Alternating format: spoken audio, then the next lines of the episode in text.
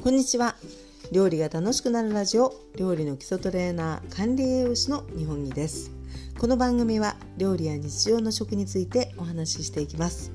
本日は第94回目の放送となります。テーマです。炒めたきゅうりは美味しい2選。ということで、えー、火を通したですねきゅうりの美味しさということでご紹介していきたいと思います。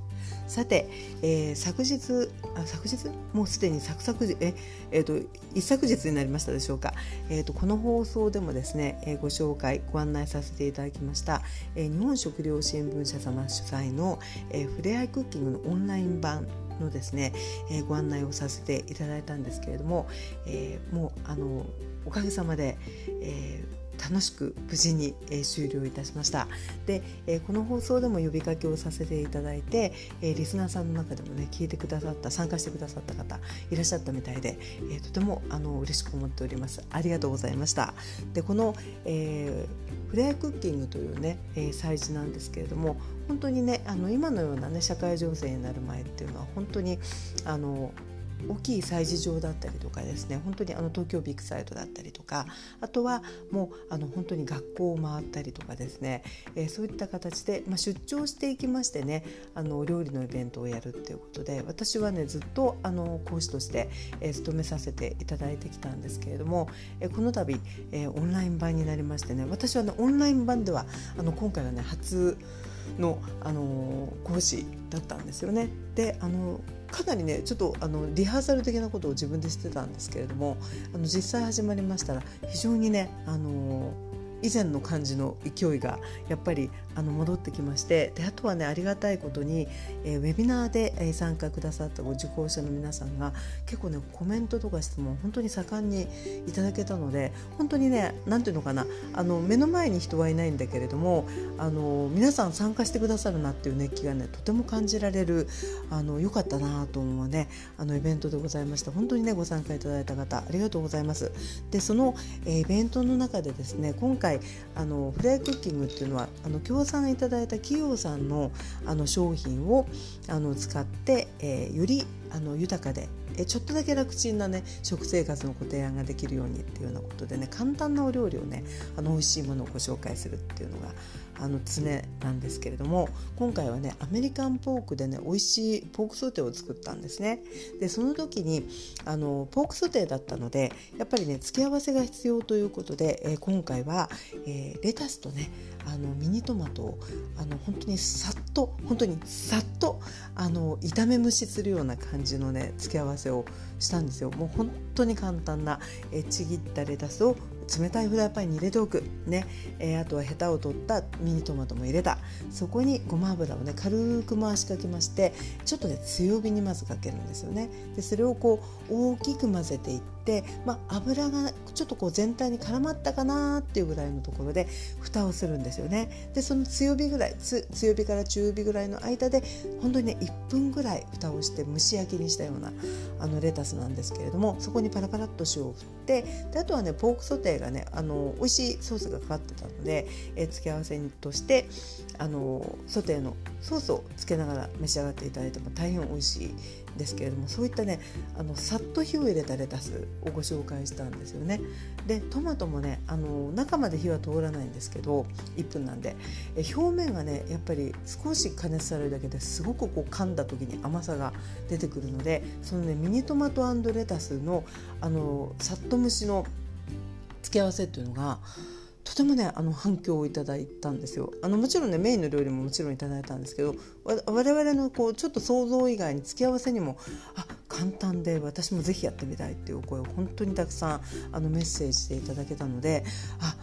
なかなかこう普段あの生で食べるような野菜をあの加熱簡単に加熱してねあの美味しく食べられるっていうのはちょっとあの食のこう美味しさが広がっていくんだなっていうのでちょっとあの再確認私もできましたんでそこで今日のテーマが、えー、炒めたきゅうりは美味しいよということで、2つのね食べ方料理をご紹介しようと思ったんですね。できゅうりというのは一年中手に入りますけれどもやっぱりねあの露地も露地栽培もう本当に家庭菜園なんかされてる方は今ぐらいあるいはもうちょっと前にいっぱい取れたっていう方もいらっしゃったかもしれませんけれども、えー、本当にね、えー、露地では夏野菜ということで、え、非常にあの新鮮であの歯ごたえよしうまみありっていうことですね。ちょっとこう甘みが取りたてはあったりということでみずみずしくて美味しいきゅうりでございます。で今日は、えー、このな、えー、きゅうりをね生でかじるお味噌をつけてかじったりあるいはサラダに入れたり浅漬けにしたりということで、えー、みんな大好きだと思うんですけれども先ほどのお話とつながりまして、えーちょっと加熱調理してね美味しい方法っていうのをご紹介しようと思うんですよね。まず、えー、早速参りたいと思いますけれども1品目、えー、フライパン1つで簡単。にんにくと生姜が香るきゅうりと豚肉の炒め物でございます、えー、こちらは、え実はですね昨年、え動画 YouTube の方にあのアップをさせていただいた動画なんですけれども、まあ、はっきり言っちゃうとね再生回数自体は大したことないんですがただ作った方からはこんなに簡単できゅうり炒めると美味しいのねっていうお声をあの非常にメッセージとあるいは本当に私の知人とかからは非常に寄せられたあのメニューなので、えー、ぜひにと思ってご紹介いたしますね。で作り方なんですけれども、えー、きゅうり3本ぐらいね、あのー、使っていく場合は、えー、できれば、えー、塩振ってねちょっとまな板の上でゴリゴリゴリゴリあの転がして板ずりしていただいたらいいし、まあ、ちょっと板ずり面倒くさい場合はしなくてもいいんですけれども乱切りにしていきます。ね、乱切りっていうのはあのきゅうりっていうこう棒状のものを斜めに包丁を入れてで切たら90度あの切り口を上向けてっていうね。それでこうかあの転がしながら切っていく感じにしますとあの表面積がすごく広く取れる切り方なんですよね。だから厚みとか大きさっていうのはそこそこ感じられるんですけれどもあの意外にあの炒めたりしても火の通りが想像以上に良かったりあるいはかけた調味料がねこうよく絡んだりっていうようなことで、えー、今回はね乱切りがおすすめです。で乱切りにして準備しておく。そして、えー、豚肉ですね。でこれはあのバラ豚バラなんかをやっぱり炒めた時にとてもあの旨味があっていいかなと思うんですけれども、えー、ももでもいいしロースでもいいし、まあ、薄切りでご用意いただければと思います。そしてその他には、えー、みじん切りにしましたにんにくそれから生姜。ですね。で、えー合わせだれ、まあ、どんな味付けで、あのー、仕上げていくのかっていうことなんですけどこれはね砂糖と醤油がベースになっていましてだいたいきゅうり3本ぐらいの感じだと、えー、砂糖がね大さじ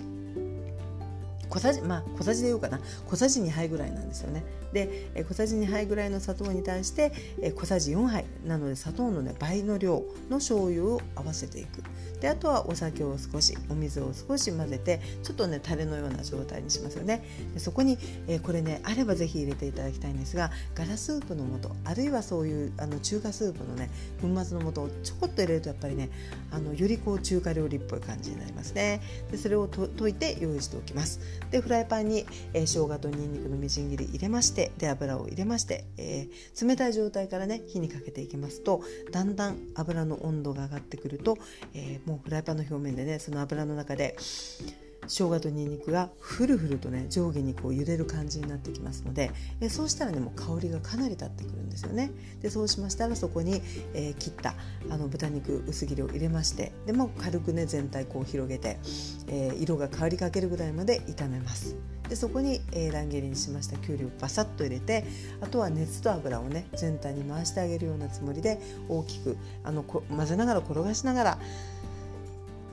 分ぐらいですかね。1分か1分半ぐらいですかね。炒めていってでそこに先ほど合わせました砂糖醤油、えー、ガラスープの素そして水ちょっと酒ちょっとのタレをざーっと加えていってであとはあのもう2分ぐらいですかね。あの強火であの一気にあの炒め合わせていくというかちょっとあの液体も入りますけれども、え転がしていって味をなじませていって完成。っていう感じですね。であとはお好みで、えー、粗挽き胡椒なんかをねこうたくさんあの好きな方はパンチを効かせる方は入れていただく。あるいは、えー、もっとこう唐辛子的な辛みが好きな方は仕上げに一味唐辛子を振ってもいいしあるいはタレの中にあのタレの中あるいは炒める時に豆板醤をね少し加えられたりっていう感じで、えー辛みをねつけられても美味しいかと思います。で火が止まったらね少しだけごま油を香り付けに振ってあのひと混ぜしていただくとねよりあの中華らしい美味しい炒め物になります。でこれがあのきゅうりのね中心までまあ火が通ってても通ってなくてもあの歯ごたえが良くてですねやっぱりねとてもこう何ていうのかな生だけじゃない食べ方があるんだなっていうあの感じの美味しさがありますので、えー、この今のね美味しい時期のきゅうりで、えー、たくさんあるななんかいい使い道ないかなっていう方は、えー、よかったらね是非お試しいただきたいと思います。でこの具体的な作り方や分量は、え先ほど申しましたように YouTube の方にアップした動画がありますのでねこちらの URL を、えこの放送終了後に概要欄に貼っておきますので、え興味ある方は是非ともご覧いただければと思います。そして、えー、2品目ご紹介していきますね、えー、2つ目はね、えー、きゅうりの辛み漬けお漬物でございますねでこれはあのもともと私ね大手のあの料理教室にで講師をしてた時期があってその時のね中華でとてもあの人気のある漬物だったんですけれどももともとはねラーファンコーって言いましてラーってラー油のラ、えー、ファンコーっていうのは黄色のウリで、まあ、きゅうりなんですけれども、えー、きゅうりをね蛇腹って言ってあのこう細かい刻あの斜めの切り目をこう入れてきゅうり1本に。であのきゅうりの表と裏ですね。あの最初にこう切り目を入れた面をひっくり返してまたこう斜めにあの切り目を入れていくそうするとね本当にあの蛇腹という通り蛇の腹のように1本のきゅうりがこうちょっとこううねるぐらいのねあの切り目切り目がこう切り分けられてないんですけど入ってる状態なんですよね。でそういう細かい切り目にあるあの切り方をしたきゅうりを、えー、まあ、食べやすいもう6等分とかね4等分にしまして、えー、塩水につけるそうするとその切り目から、えー、塩がよく染みてですね、えちょっと時間を置くともう絞ったらしんなりするんですよね。でそのしんなりした状態のところにあの炒め合わせた生姜とかね唐辛子を炒めて甘酢をざっとあのかけて作ったあのちょっとこうオイリーな甘酢、うん、甘酢をねざっとかけてあとはもう味が馴染んだら出来上がりっていう漬物があるんですよ。これはねあの個人的にすごい好きなんですね。なので、まあ、こういうふうにあの本当に切り目を入れてっていうふうに正当な作り方ももちろんおすすめではあるんですが、えー、今からお話しするのはねもうちょっと楽ちんちょっと、まあ、手抜きと言われれば手抜きですけど自信を持って美味しいといえば自信を持って美味しいので、えー、ご紹介しますね。で先ほどと同じように、えー、きゅうりはねあの乱切りにしてみます。うん、で乱切りにしましてであとはですね、えー、ぜひとも入れたい材料というのが、えー、唐辛子それから、えー、生姜ですね生姜はみじん切りがあのみじん切りでもいいし、えー、千切りでもいいですね。で、えー、あとは甘酢なんですがあの砂糖お酢塩っていうのが基本的にあの寿司酢ね、甘酢のベースになるんです。なので、まああのー、本当にご自身で甘酢よく作られる方はご自身の甘酢でもいいしあとはあの売っているもう結構メーカーさんから出ている寿司酢とかあとは、まあ、あのメーカー3名言っちゃうとミツカンのあの簡単酢とかね今すごく使ってる方多いと思うのでえそういったもうすでにできてる甘酢もとっても楽ちんでございます。なのでその甘酢に、え醤油をね醤油またはうまみがついてる方が好きな方はめんつゆを合わせたような状態のあの醤油入り甘酢っていうのをねあのご用意するんですよね。でえ作り方としてはもうさっきの炒め物にとても近いんですが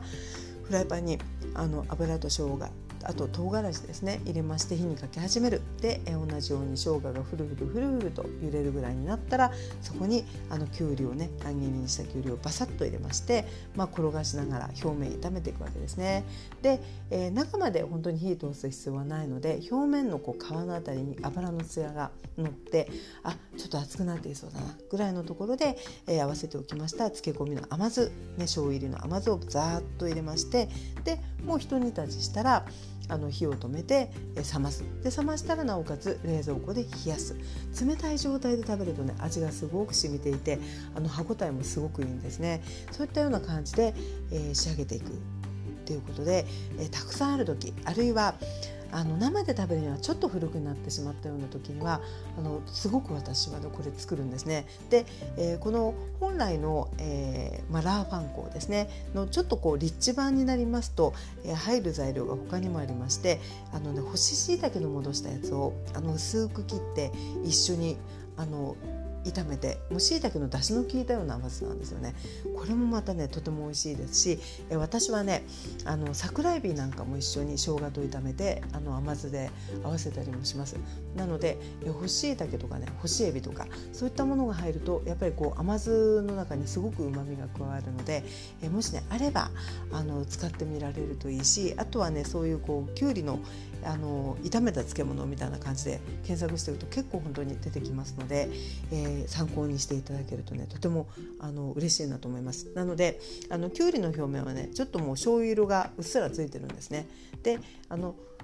火消したてだとちょっと姿立ってる感じなので、まあ、場合によっては、ね、むせむせる感じになると思うんですが冷めてなおかつ冷えるとね抜群に美味しいですね。で、えー、こちらも漬け込みの甘酢にあの醤油入るって話もしたんですがやっぱり仕上げにねごま油少し使っていただくと本当にあのいいビールのつまみにもなりますので、えー、よかったら是非